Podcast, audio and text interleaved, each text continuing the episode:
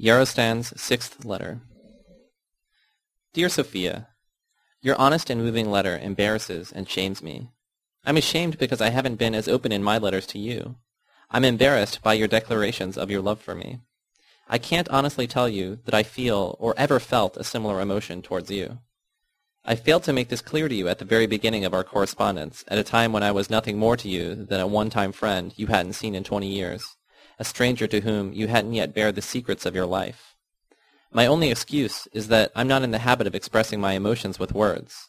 My life's experiences haven't been fertile ground for the development of such an ability. I realize that by trying to be honest and complete at such a late hour, I'll be inflicting pain which I could have spared you if I had made the attempt sooner. But I'm afraid that if I remain silent, I would ultimately inflict far greater pain. By vomiting up the repressed experiences of your life, as you so vividly put it, you set off a similar process in me, in Jasna and in Myrna, not only by your example, but even more by what you brought up. We didn't respond to your letter with our minds, but with our stomachs, with everything that's inside us. After reading your previous letter, Myrna had expressed admiration for you, comparing your rebelliousness and courage to her brother's. Her attitude towards you has changed drastically since I last wrote you, not so much because of what you've written as because of what we've undergone during the past two weeks.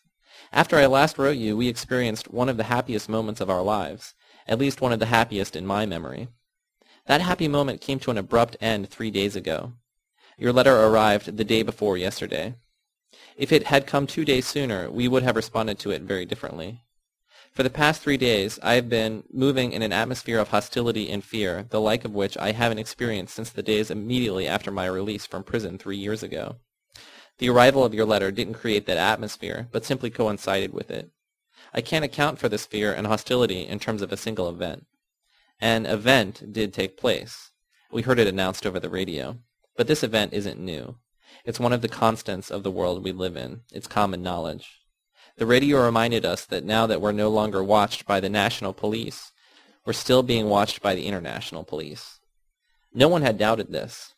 Such a reminder could immobilize us only because immobility is already engraved in our being, only because our interminable and continuing past taught us to immobilize ourselves. I don't fully understand what happened to us three days ago, but I'm convinced it had less to do with the radio announcement than with what we've become during the past 20 years. Three weeks ago, a few days after Jasna and I attended a lecture given by your and our former comrades, Yasna came to our house again. Yara invited her, ostensibly to read the letter in which you described your dismissal from school, your eviction from the dormitory, and your arrival at Sabina's garage. But actually so as to pursue her speculations about the love affairs of Minister Vera and Commissioner Adrian. Yasna read your letter. Before she finished it, she started crying. Don't you think she's wonderful? she asked. Think of being beaten down so often and so hard and still having the nerve to reach for more. When she finished reading your letter, she said, It must take a lot of nerve to be a prostitute. Please do let me know when you hear from her again. She left our house with tears in her eyes. When Yasna was gone, Myrna whispered, You're certainly no Sabina, teacher. A lot of nerve to be a prostitute. It takes doing, not just reading about it. Yara ran to Myrna's lap, shouting, She's not altogether like that, Mommy. I used to think that she was until the last day of school. Remember I told you we danced in the yard? One of the teachers played an accordion. Yasna just sat by herself and watched the kids dance. I could tell by the way her eyes and her whole body moved that she was dying to dance, so I begged Slobodan to ask her. You should have seen her. She was wilder than anyone else in the yard. Slobodan wanted her all to himself, but I cut in, and even the principal danced with her.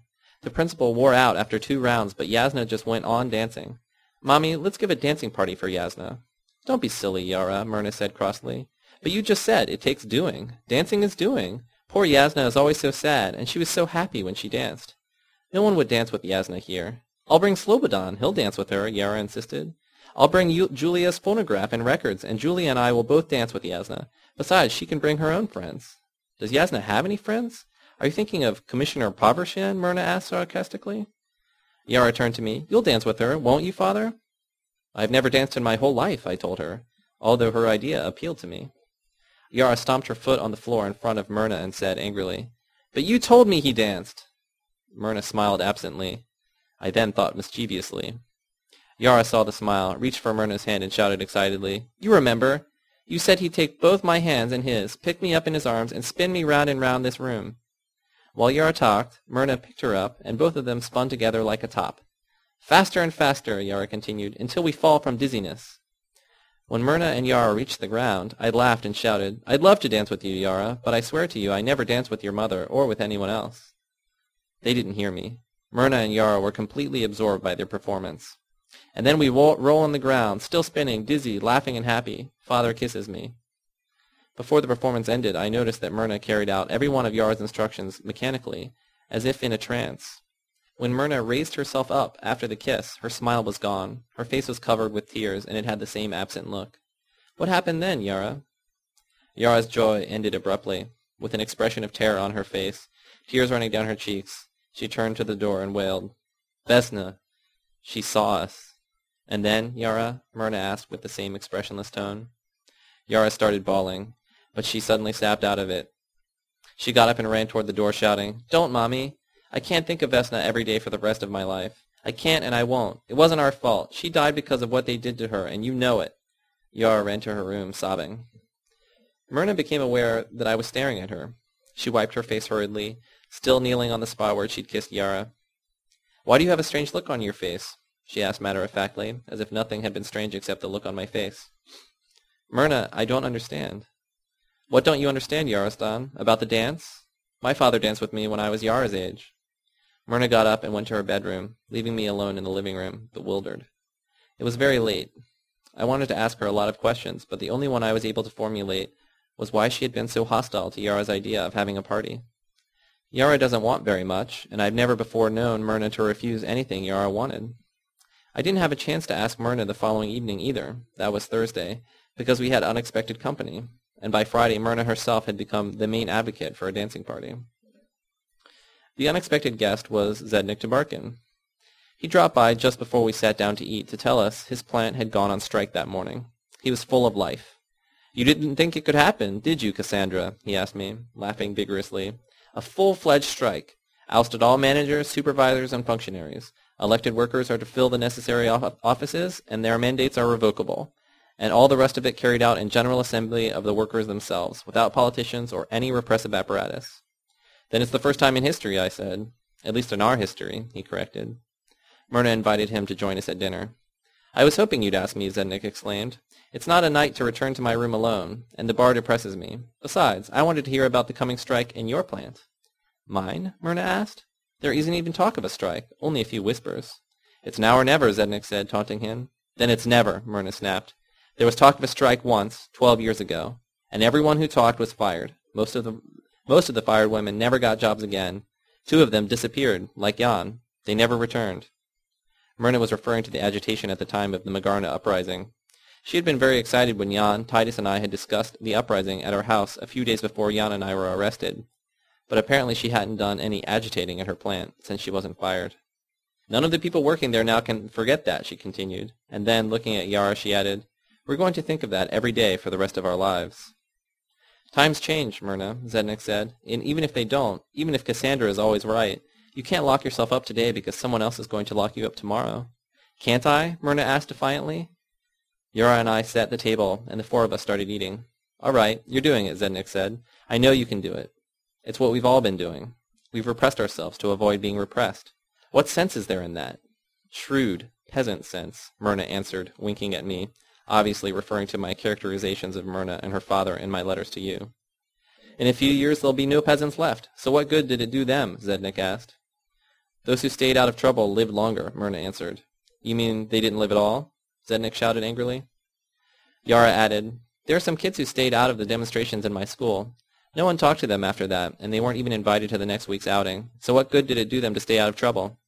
Exactly, Zednik shouted although it seemed to me that Yara's example did not exactly support Zednik's argument, since nowadays, at least at Yara's school, it takes more nerve to stay out of demonstrations than to conform by taking part in them. What's life to you, Zednik? Strikes and demonstrations? Myrna asked, shifting the context of the argument. Then I never lived. A few times in my life I had the nerve to abandon myself to my desires. I felt intensely alive and paid dearly, with the lives of those I loved.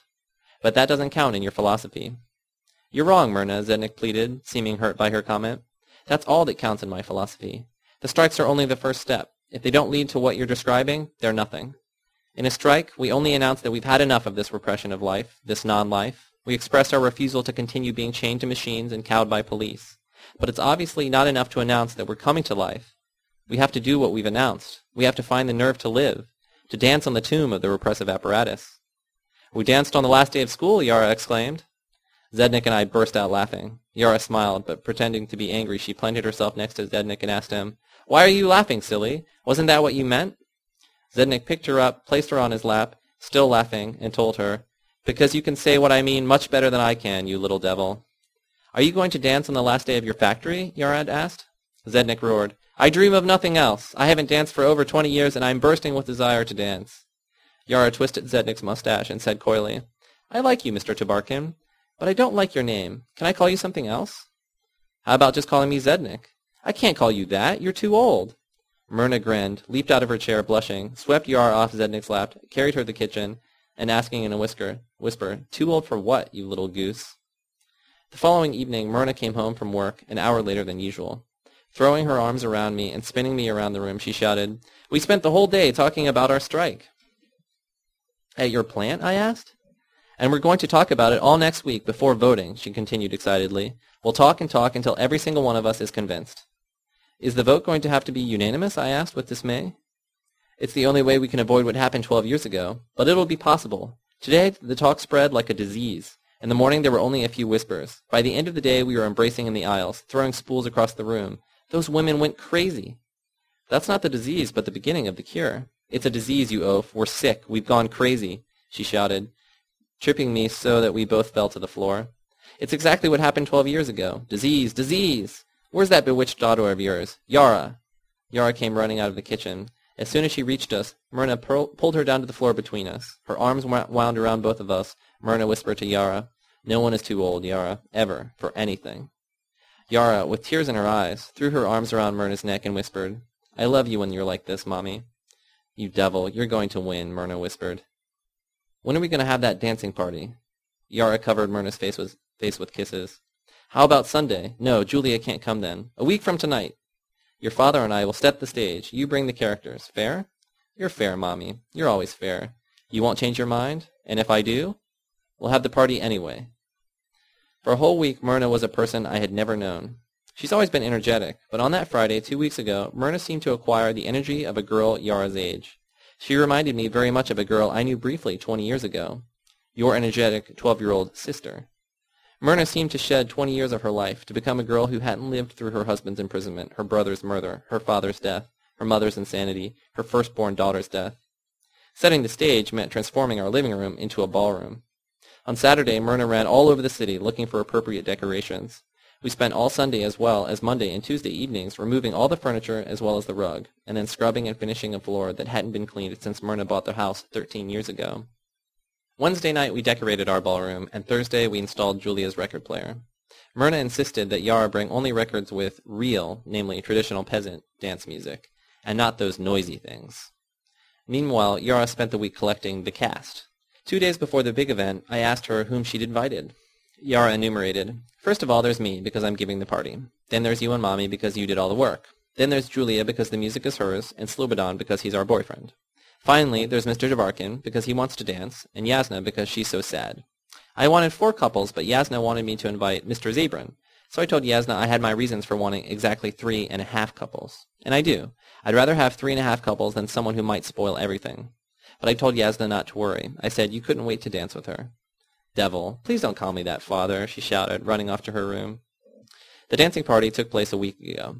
If our neighbor, Mr. Nonovo, had been home, he might have thought the revolution had broken out in our house. Music blared out all our doors and windows, which we kept open because it was a warm spring night with a perfectly clear sky and a full moon. Someone kept running in and out all around the house. Mr. Nonovo would have been subjected to the experience of seeing and hearing happy human beings. Of course, we wouldn't have been as happy if Mr. Nonovo had been home. His mere presence would have depressed us and muffled our joy. But Mr. Nonovo wasn't home. He hasn't been home for months. Maybe he died. Myrna completed her stage-setting tasks by placing a record on Julia's player. I saw Yara pinch Slobodan's behind, and the two girls' boyfriend dutifully walked up to Yasna and asked her to dance. Yasna graciously accepted her pupil's invitation, and the moment she placed her left hand on her hip, snapped the fingers of her right hand, and jumped, All of us were magically transported to another planet. Meek, skinny Yasna, who in real life is well over 40 and probably close to 50, was transformed on the dance floor into a stunningly beautiful child. She outdid her partner in grace, agility, and, sp- and speed. She was unmistakably the younger of the pair. Her usually sad and troubled face was an expression of pure joy, covered only by her long hair, which she periodically swept back like a fan swinging her head in rhythm to the music. I could have spent the rest of the night leaning on the wall, watching Yasna dance. But it was Yara's party, and Yara wasn't about to let me do as I wished. She must have pinched Julia's behind, because as soon as the first record ended, Julia was standing in front of me with both hands stretched out, asking me to dance. I'm very flattered, I told Julia, but I'll have to take some lessons first. You don't need Mr. Lessons, Mr. Vocek, Julia shouted. Yara showed me how you danced. It's such fun that we both taught Slobodan to dance the way you do. Oh, she did, did she? I asked, annoyed by this information. Looking angrily at Myrna, I shouted, Well, I'll have you know I was under a magician's spell when I showed Yara that dance. Myrna laughed, threw me a kiss, and looked for another record. I felt Yara at my side, pulling at my arm. When I bent down, she bit my ear and whispered, Come on, father, don't be such a coward.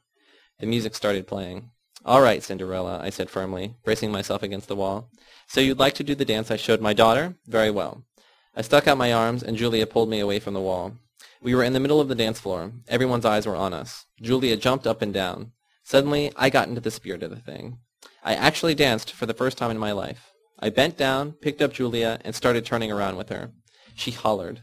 The record Myrna had picked out was very fast, so I spun faster and faster. Unfortunately, I got dizzy much faster than Myrna had on the day she first showed me my dance. I hit my head against the wall and dropped Julia to the floor. In dismay, I rushed away from the wall thinking Julia might be hurt, but I couldn't see her, or rather, I saw any number of Julias spinning all over the floor. One of them found my hand, pulled it to her lips, and shouted, Hey, Mr. Vocek, don't forget the end of the dance. I had in fact forgotten. As I bent down, I fell right on top of what must have been the one real Julia, kissed her ten and a half year old lips, raised myself up proudly, and staggered to a corner of the room. From my corner, I heard my appreciative audience fill the room with laughter. As soon as my performance ended, Julia and Slobodan walked out of the house hand in hand, undoubtedly in order to determine whether she or I had won the bout. Myrna busily hunted for another record, while Yara planted herself in front of Zednik. Oh, I can't dance the way your father can, Zednik said shyly. I shouted, Come on, Zednik, don't be such a coward. Yara pulled him to the center of the dance floor, saying, I don't want everyone to dance the same way. Zednik and Yara danced, or rather, Yara danced around Zednik, who did not become transformed into a boy on the dance floor. He retained his nearly sixty years. Suddenly Myrna started chuckling. Hey, Zednik, you're wonderful, she shouted with glee. You dance just like a peasant I loved once. You even look like him. I wasn't as impressed as Myrna. Zednik looked like he was dancing only so long as I kept my eyes above his waist. As soon as I looked at his feet, I noticed they barely budged. One of his knees bent occasionally. As soon as Yasna bur- burst out laughing, I realized Myrna's compliment was a joke. Even so, Zednik turned to Myrna and bowed majestically. Thank you. I'm very flattered. Don't be, I said. She means her father. As soon as I said that, Yara stopped dancing, looked up at Zednik's face, and shouted, You do look just like him. Stay right there. Don't move. Yara ran out of the room and returned with a photograph of Myrna's father. Look, she shouted to Zednik. You look just like him. Zednik seemed unconvinced. Well, he said, he does have a mustache. Yasna and I laughed. Myrna blushed. That's what I can call you, Yara announced victoriously. Mustache? Zednik asked. No, silly. Grandfather. Won't your real grandfather be jealous? He died when I was a year old. All were silent while the record completed its melody. Yara left the room with the photograph of her grandfather. Julia and Slobodan returned. Myrna started a new record, walked towards Zednik, and asked coyly, Would you dance with me, grandfather? Do I look like your grandfather, too? Zednik asked with dismay. That's no longer so flattering. My father, then. Yara's grandfather. My father. And the peasant you loved once? he asked. Myrna blushed, then bowed as majestically to Zednik as he had to her, and started to dance around him. I was again transported out of this world. The woman on the dance floor was the peasant girl I had fallen in love with fourteen years ago, but she was more, infinitely more. I loved Myrna for fourteen years, only six of which I've spent with her.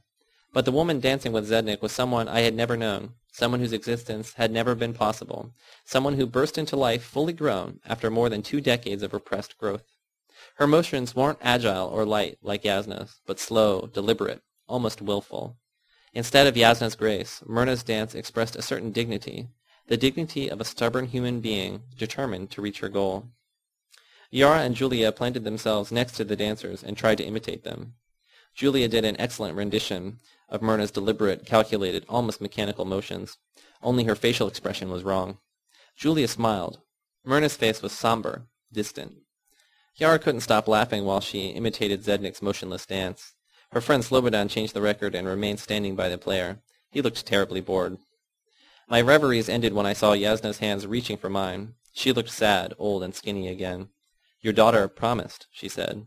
I know, I said apologetically, but you've already seen the only dance I can do. A generous, beautiful smile flashed across Yasna's face. I suddenly wanted to pick her up as I had picked up Julia. Would you like to be spun? Yasna flushed. That's not exactly what I had in mind. Myrna shouted, Go on, Yasna, don't be such a coward. She and Zednik danced straight out of the house, followed by Julia and Yara. Yasna pulled me to the center of the floor. I'll give you that lesson you wanted. You just dance, I insisted, and I'll stand still like Zednik. You have to have known how to dance very well to stand still the way Zednik does. Put your right arm out, jump on your left foot, kick with your right. Don't be so stiff, Yarostan. I was quickly exhausted. Zednik was covered by sweat when he returned. Slobodan was about to start another record, but Myrna stopped him. Let's rest for a while. Isn't anyone hungry? We'll have all that food and beer. Yara helped Myrna cover the dance floor with food. We sat on the floor, eating, drinking, smiling, silently. We were intensely happy. Unfortunately, Slobodan was bored. He left our circle and took a walk inside the house. He found his way to Myrna's in my room and turned on the radio. A piercing, alien sound broke through the silence. Under the pretext that our population is out of control, military maneuvers have been observed in... I leapt to my feet and ran to turn the apparatus off, but it was too late. The harm had already been done. The tanks! Myrna shrieked. She started collecting dishes and empty bottles but on the way to the kitchen she dropped them and ran into her room sobbing. Just like twelve years ago. Slobodan walked toward Yara with a frightened expression on his face. He didn't understand what he had done. Yara put her hand on his shoulder and told him consolingly, Don't lose sleep over it. Something was bound to set that off. She'll be happy again tomorrow. Then she ran to Myrna's room. Julia pulled Slobodan out of the house, saying to me, Thank you for dancing with me, Mr. Vocek. Yasna helped me clear the rest of the floor and then went to thank Myrna and Yara for the party. On her way out, she shook my hand. The familiar sadness was back on her face. Zednik walked to the bedroom doorway and said, The tanks were there already yesterday, Myrna. They're always there, and they're always on some maneuvers. But they couldn't have taken happiness away from miserable people, Myrna sobbed. They're not yet taking anything away, Myrna, he said hesitantly. It isn't certain. Zednik wasn't certain either. He staggered slightly as he left the house. He seemed to feel depressed, the way he must feel after spending an evening at the bar. Last Saturday, after helping Yara return Julia's phonograph and records, I helped Myrna turn the ballroom back to a living room. Yara spent most of the day packing. The following morning she left the house with a pack on her back for an outing to the mountains. Yara and several of her friends, including Julia and Slobodan, had looked forward to this outing for several months. They had planned it during a demonstration celebrating the return of a teacher who had been arrested and fired. They had originally intended to invite that teacher, but no other adult to accompany them on the outing. Before the school term ended, they talked themselves into taking the trip unaccompanied by teachers, parents, or anyone older than 12. On Monday morning, Myrna and I returned to our jobs. The air at the carton plant is foul. Everyone in the plant seems to have heard the same radio broadcast. I work silently, keeping to myself, and refuse to participate in speculations about troop and tank movements. I leave the plant early in the afternoon with a splitting headache. When I get home, I find your letter in our box. I finish reading it a few minutes before Myrna returns from work. I hand her your letter, but she brushes it aside, saying she's, quote, too tired to read about other people's problems. I set out the food I'd cooked while reading your letter, but Myrna doesn't eat. She only stirs the food angrily. At last she stops stirring and slams her fork down on the table. You voted against striking, I venture. That's right, Yarostan. I voted against striking. All last week I was for it. Everyone was. It would have been unanimous. But the vote was this morning, and this morning we didn't embrace in the aisles or throw spools. I was the first to vote against it. When someone asked if anyone was opposed, I was the first to raise my hand. And just as I expected, another hand went up after mine, and then another. In a minute, at least half the hands were raised. If we'd waited another minute, all the hands would have been up. It would have been unanimous. We talked about striking once, twelve years ago. We embraced, we cried with joy, we loved each other and the world twelve years ago, but only for an instant. It was our joy itself that brought the destruction of, of all we loved. There isn't a person in the workshop who can forget that. Myrna is wrong in placing the blame on the victims of the repression, but I don't have the nerve to confront or console her with Zednik's arguments. I go to bed shortly after she does, but I can't easily fall asleep. I'm too depressed. This is the mood we're in when your letter arrives. The following afternoon, the day before I start this letter, I leave the carton plant early again and walk to Yasna's house. She had wanted so badly to be told when another letter from you arrived, and she's overjoyed. Yasna, apparently, has not spent the previous two days speculating about take movements. She runs out of her house, kisses me on the cheek, and exclaims excitedly, I can't wait to read it. I felt so wonderful since your party. I can't tell you. Then at least don't tell Myrna. She's convinced that happiness is inevitably the prelude to, Oh, Yarostan, don't be so mean to her. Yasna puts her arm through mine, and we walk towards the store on our way to my house. Myrna is frightened. Don't you think I am? Yasna reads your letter while I prepare a meal with the groceries she and I bought. I avoid telling her about Myrna's strike vote, so as not to destroy the pretty smile that so transforms her usually sad face. Yasna is still reading when Myrna returns from work. Without greeting either Yasna or me, Myrna walks straight to the bedroom. Yasna gives me a bewildered look, but I attend to my cooking. I suppose she thinks Myrna and I had an argument. When I finish the meal, Yasna smiles to me but seems far away. She be- seems to be in the house behind the garage with you and Sabina, with Tissy and Jose. I wake Myrna and she drags herself to the table with a sullen, sullen expression. I suppose you know all about it, she grumbles to Yasna. Yasna giggles and waves your letter in the air. That's why I came. I think it's marvelous. Myrna means her strike, I tell her, regretting now that I hadn't mentioned it earlier. There's going to be no strike, Myrna grumbles. The smile leaves Yasna's face. I'm awfully sorry. I, I didn't know. Didn't you? Myrna asks bitterly. Zednik is wrong. All wrong. Of course we lock ourselves up to stop them from doing it. It's so much less painful when we do it ourselves, and we inflict so much less harm on those we love. This is not the same Myrna who, after reading your previous letter, had enthusiastically praised you for being a born troublemaker, just like Jan and Yara.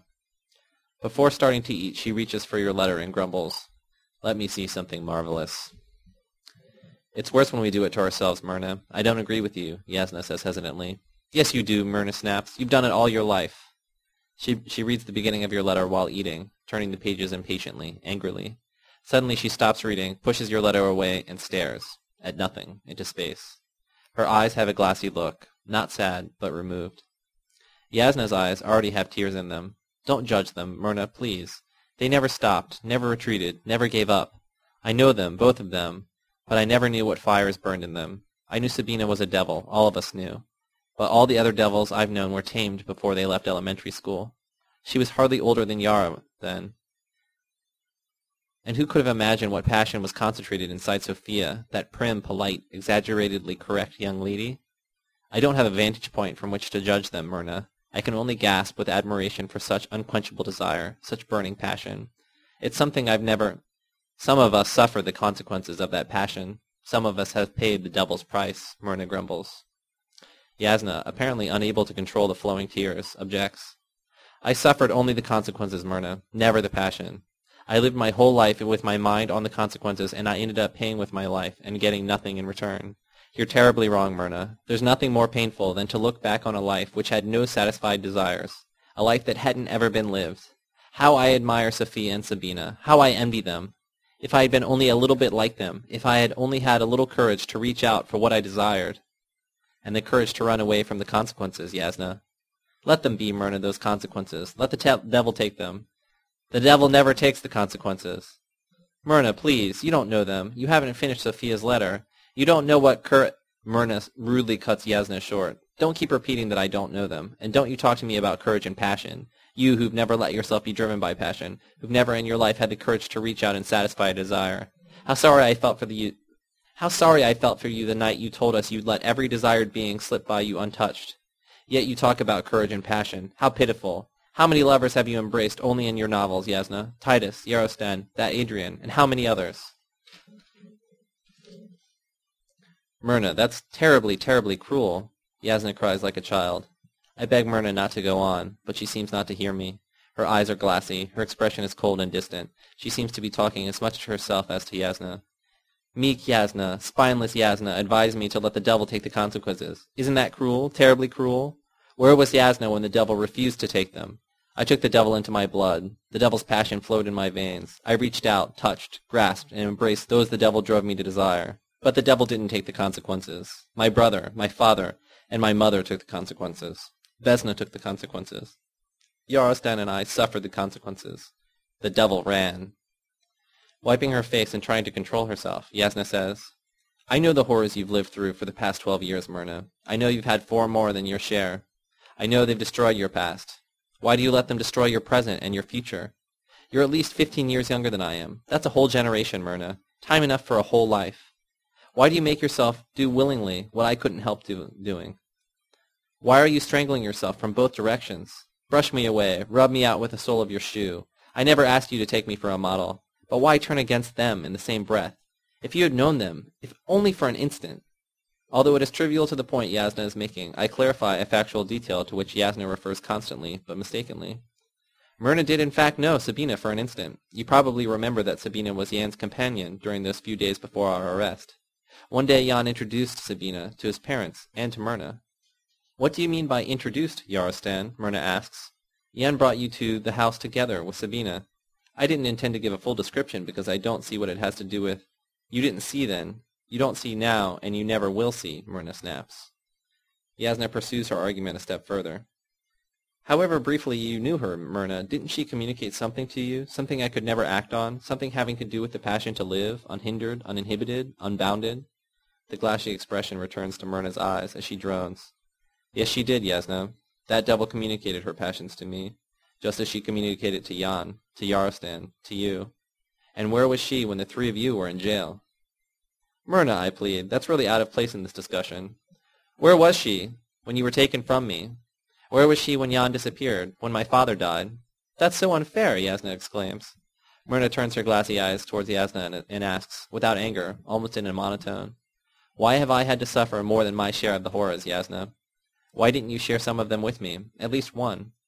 Where were you when Vesna was dying? You had been Jan's friend as well as Yarostan's. With tears rushing to my eyes, I walked behind Myrna and placed my hand on her shoulders, trying in vain to make her realize how cruel, irrational, and misplaced her attack is. But Myrna won't be stopped. Vesna was a pupil in your school. You knew she was ill. I needed your courage then, Yasna. Where was it? In your novels? That courage might have saved my Vesna. She might still be alive today. The devil might not have taken her from me. Yasna backs away from the table with a look of intense pain, even horror. Let her go on, Yarostan, she sobs. It's all true. I'm a coward, and cowards are the worst of all criminals. It's because of all the cowards that we've lived through so many horrors. I read my novels and I let it happen. All of it, including Vesna's death. Yasna leaves our house crying. I run after her, afraid of what she might do. I'm terribly sorry, Yasna. I couldn't have imagined she was going to throw that in your face, too. Please don't be sorry for me, Yasna says, trying to smile through her tears. She's so perfectly right about me. I've never faced consequences, and I won't face them now any more than I ever have. That also takes a certain kind of courage. That kind is called cowardice, she says, smiling. It doesn't make you a monster. Yasna hugs me and, and rests her wet cheek on mine. If I were only a bit of monster, Yarostan. If only I had the nerve. If I were at least vengeful. But I'm not, and I don't have the nerve. Can't you guess what I'll do now? I'll go home and read another novel. She smiles as she walks away. When I return, Myrna sits at the kitchen table, staring. I feel mad at her. I consider her attack on Yasna irrational, unprovoked, and heartless. I don't understand, Myrna. You're blaming that poor, harmless woman for everything this police state did to us, to our lives, to those we loved. You're making Yasna a scapegoat. Why?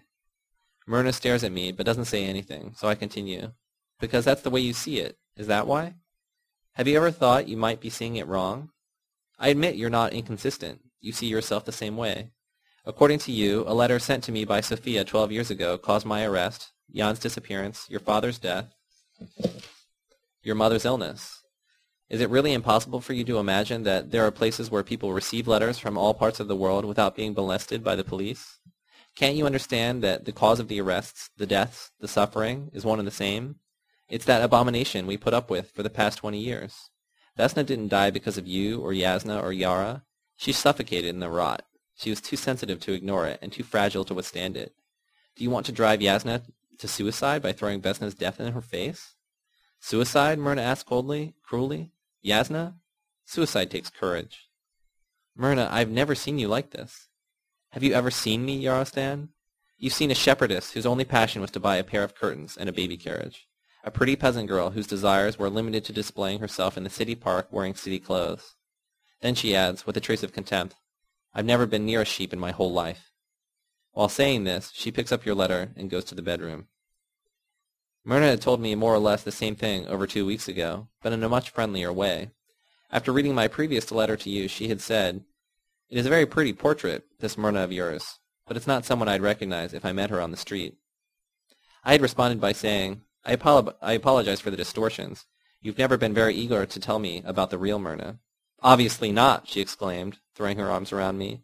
You might not like her as well as you like your shepherdess.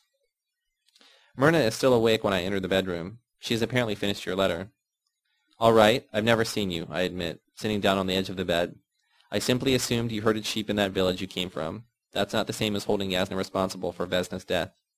Myrna's response is, I did throw corn to the chickens in our yard, so you weren't so far off. Calling someone a shepherdess isn't the same as calling someone a murderer. I didn't call her a murderer, but a coward, she says, yawning. Suddenly she forces me to forget my anger and drop the whole topic. She sits up and asks, with evident concern, Yarostan, how is it possible that Sophia loved you for all these years if you loved her mother? I told Myrna something about you several months ago, a few days before I wrote you my first letter. Yara had taken part in the first demonstration at her school. Mr. Novo had reported me to the police, and the police had come to our house to warn us about Mr. Novo. For several days, Myrna was filled with affection. I should learn to use the right word, passion. It was one of the rare times in Myrna's experience when trouble had not been followed by fierce and un- unbearably painful repression. Although we, we had barely touched each other since my release from prison two years earlier, we now made love passionately every night. On one of those nights, she asked me, Who is Sophia Nachalo? I was obviously stunned. I knew she hadn't ever known you, and I couldn't imagine where she'd heard of you. How in the world do you know about her? I don't know about her, she said. Sophia Nachalo was the name of the sender of the letter that came for you at the time of the Magarna agitation. I remembered Myrna's having told me about a letter when she'd visited me in prison. But I didn't know the letter had come from Sophia, I told her. Then Sophia Nachalo is a real person, she asked. Of course. What makes you think she isn't? Myrna said, I could barely understand the messenger who brought the letter, but I did understand that he delivered a similar letter for Jan to my parents' house, and that the letter had come from someone who'd known you and Jan. So I was sure the letter came from someone else, someone who knew where my parents lived because she'd been there, someone whose name wasn't Sophia, but Sabina. I told Myrna, that's Sophia's younger sister. She exclaimed, then I wasn't so far off. But what makes you think of that letter now, eleven and a half years later? Myrna answered, because I'm happy now, as happy as I was then, and because I know I'll have to pay for that happiness, just as I did then. I knew that that letter from Sabina was the devil's bill of charges, and I still know that's what it was, even if your Sophia sent it. I asked, the devil's what? You sound just like your crazy mother when you say things like that. Myrna said, I don't care what I sound like. My mother wasn't as crazy as people thought. Two hours after that letter arrived, the police came looking for it. That same instant, other police were at my father's house, beating him because he refused to give them a letter for Jan. That night, Jan disappeared, and you didn't come home. I responded angrily, but that's ridiculous. You're making this so-called devil responsible for events that have no connection with each other. You know perfectly well that Jan and I were arrested because what we were doing in the steel plant. And your father couldn't have been beaten because he received a letter that no one ever read from a Sophia Nachalo he'd never met. Your father was probably beaten because he was Jan Sedlak's father. Can't you see that those events were pure coincidences? Myrna was silent for a while. Then she said, caressing me gently, All right, lover. I'll pretend to see they were pure coincidences if you tell me how much you loved your Sophia. That was when I told Myrna. She wasn't my Sophia, and I never loved her. I'm not going to pretend you're right if you don't tell me, she said. But it's true, I insisted. You've never really known me, Yarostan, she told me. You've never known that jealousy isn't something that flows in my blood. If you brought your Sophia to bed, I'd only love you all the more. I said, I don't believe you, but I'm not hiding anything from you. Anyway, it all happened when you were still in elementary school, so why would you be jealous? I slept with Sophia three or four times, just before our arrest, but I didn't love her.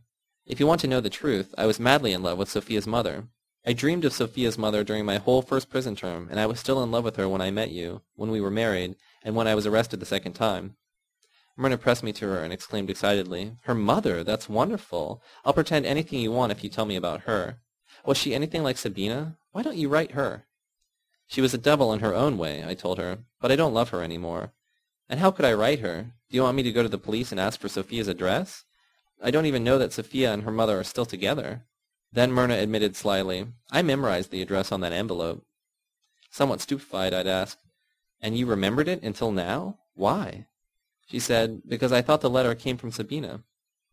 I fell asleep without telling her about Louisa, and she didn't ask again, until two nights ago, after her argument with Yasna. Myrna's question makes me swallow my anger toward her. It makes me forget my pity for Yasna. Her question brings back the embarrassment, I should say guilt, I'd felt the day before, while reading your letter. I suppose Sophia never knew how much I loved Louisa, and I suppose she still doesn't know. Sophia thought you loved her, didn't she? I suppose she did. I know what you're getting at, Myrna, and I know you're right. I was a coward, and I'm still a coward. I treated Sophia very badly. Yes, terribly. And I didn't have the nerve to tell her. I still don't have the nerve. I can't see why, Myrna exclaims, grasping your letter. Who would have the nerve to tell such a correct young lady? I slept with your mother. A young lady so sensitive to the correct age and the correct sex of the correct couple. The thought that Tina slept with Ted, and she didn't convince me of that, drove her out of her mind. After she caught her mother with her boyfriend, she dramatically left them both and buried herself in a factory, although she obviously didn't have to. She does have something in common with our Yara, but she also has something in common with our Vesna. So you lied to her to avoid hurting her. That's very thoughtful, Yarostan. It shows you did love her. If I had only lied to Vesna and kept lying to her, she'd still be alive today. I don't understand, Myrna. Why do you bring up Vesna? She cuts me short. Tell me about Louisa. Tell me everything Sophia doesn't know, and I'll pretend to forget Vesna, at least for the time being. Twenty years of lying is twenty years too many. I tell Myrna, quote, everything, and I'm going to tell all of it to you. I don't know how Myrna could have helped Vesna by lying to her, but I do know that I've, quote, helped you in just, the way, in just that way long enough, far too long. I understand that you genuinely loved Jose, and I'm relieved by your telling me that you never felt that kind of love for me. I don't fully understand why you left Jose, and I'm embarrassed by your insistence that this had something to do with me, or rather with, quote, Yarostan. I add this because your Yarostan has nothing in common with me. Your Yarostan is a product of your imagination, a composite of all the people you loved or wished you had loved. The real Yarostan turned to you only when he felt rejected and betrayed. He turned to you dishonestly. He abused you and lied to you. He used you as a substitute, as a last resort.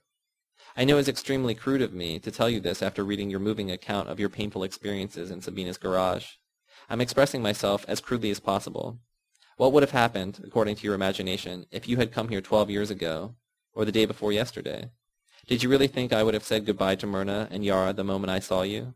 How much pain would you have felt if I had told you only then that you had made a big mistake, that I had respected you once, perhaps even admired you, but that I couldn't find a trace of my love for you in my memory? Would you have been grateful to me then for lying to you so thoughtfully for so long? And is it really altogether my fault that you can still speak of, quote, flying to me? Have the clues I left in all my letters been altogether undecipherable to you? But I'm judging you, and I've no right to.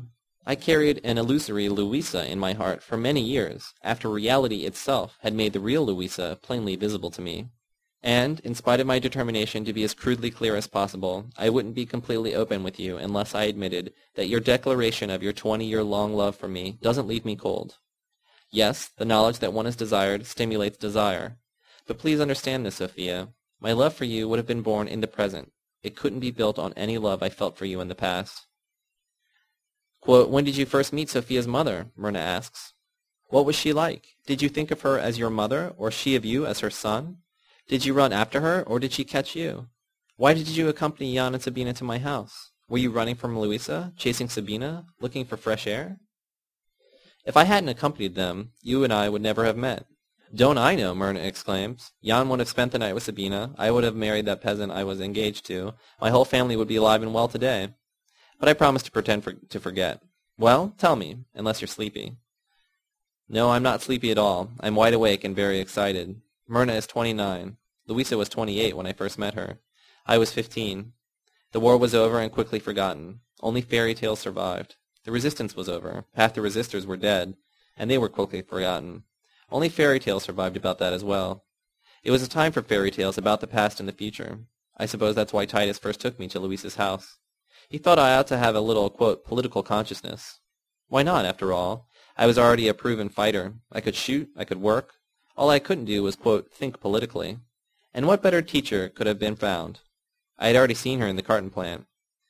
As soon as I stepped into your house, which to me was and remains Louisa's house, I was instantly, quote, politicized. I was converted. Even better, seduced. I was seduced by every story she told, by every theory she expressed, by the tone of her voice, by her lips, by her eyes, by her body, her hair. I believe you were in that house too. But I don't remember your presence there because I wasn't aware of it. All that existed for me was Louisa. I wallowed in Louisa, swam in Louisa. I became Louisa. I memorized everything she said, and even copied her manners. I tried to think of what I took to be her thoughts. Did I think of her as my mother, my imaginary mother? I don't know. I did think of her as the most daring, courageous, intelligent, imaginative, and beautiful human being in the world, and in a sense I was her, quote, son, certainly intellectually. But I didn't think of her in personal terms at all, in terms of her physical relationship to me. I thought of her in terms of the barricades, in terms of the workers' own genuine union, in terms of the struggle we were preparing ourselves for. I thought of her in terms of the revolution. Louisa and revolution were synonyms to me. You learned Sabina's outlook in her friend's bar. You seem to have learned it then for the first time and to have been somewhat shocked by it. Yet Sabina couldn't have chosen better words to describe what I experienced in Louisa's house. All relationships were open. Nothing was left unsaid. There were no secrets, no taboos. Nothing was forbidden. Did I desire Louisa already then? Yes, I did, desperately, with all my being. But I didn't, quote, run after her. She already had two lovers, or, quote, husbands, George Alberts and Titus mm-hmm. Zabrin, and I didn't consider myself a likely candidate for a third, not so much because of my age as my, quote, political backwardness. Besides, Titus had been a friend to me since the war, almost a brother. He had introduced me to Louisa, and I didn't want to stab him in the back for all his kindness. Almost two years I loved Louisa in the shape of the revolution, I did everything to prepare myself for her. I read, concentrated, talked. I ran after the revolution. It was Louisa who, quote, caught me. Show me how she caught you. How old was she then? She was a year older than you are now. But I couldn't show you in the dark, Myrna, because she did it in broad daylight, as she did everything else. She was thirty. I was seventeen. I suppose relationships weren't as open as I thought. Not everything was said, and there were secrets, since you, since you never knew about us. But I couldn't have known at the time that you, who lived in Louisa's house, didn't know about our love. I couldn't have known that in your eyes two people separated by more than a decade didn't constitute a quote correct couple. But I admit I wouldn't have acted differently if I'd known. It happened in the carton plant, during work hours.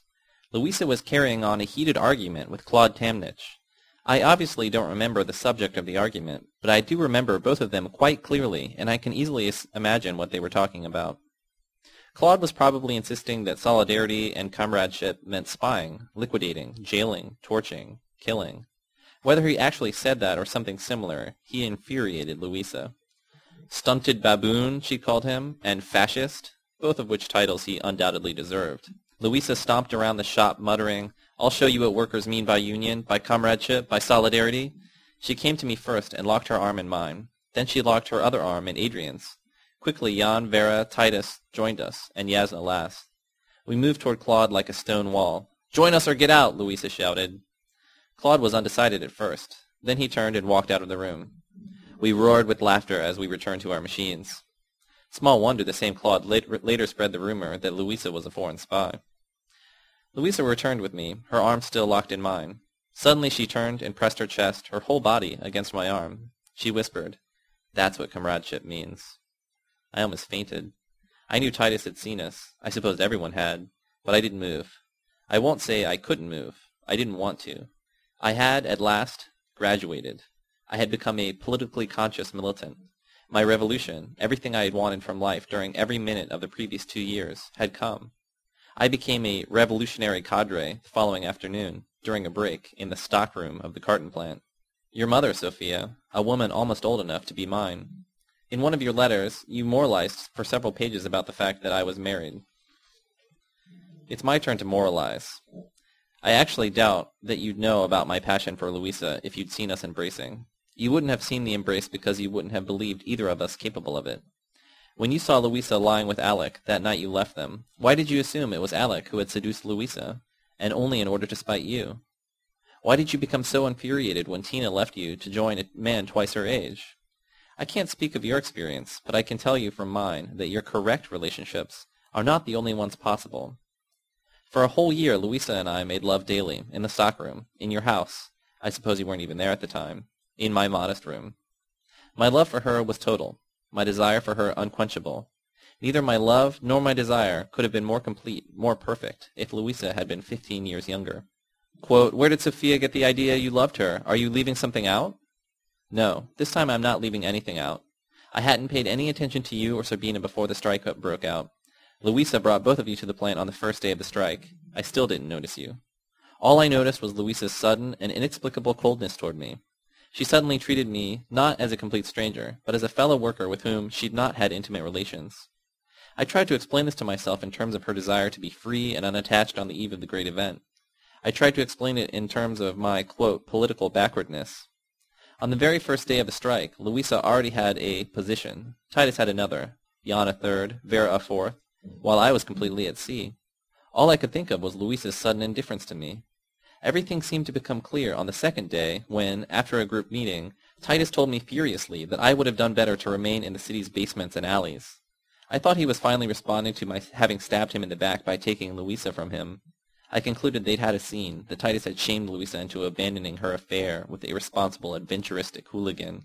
I was ashamed, not only of my stab in the back, but also of my persisting political illiteracy. I had to prove myself, both to Titus and to Louisa. I had to show them their attempts to educate me hadn't been wasted. At our next meeting, I suppose that was the third day, I brought up the fact that the quote, class oppressor, Mr. Zagad, was still sitting in his office counting his future profits while we merely talked about slogans on posters. I was only stating what everyone knew, yet everyone, even Claude, responded as if I'd discovered a new planet. I grinned with pride. I thought that in Louisa's and Titus's eyes, I had become a strategist. You bothered to remember my strategy for 20 years. In one of your letters, you told me you admired me, you fell in love with me when I proposed my, quote, plan.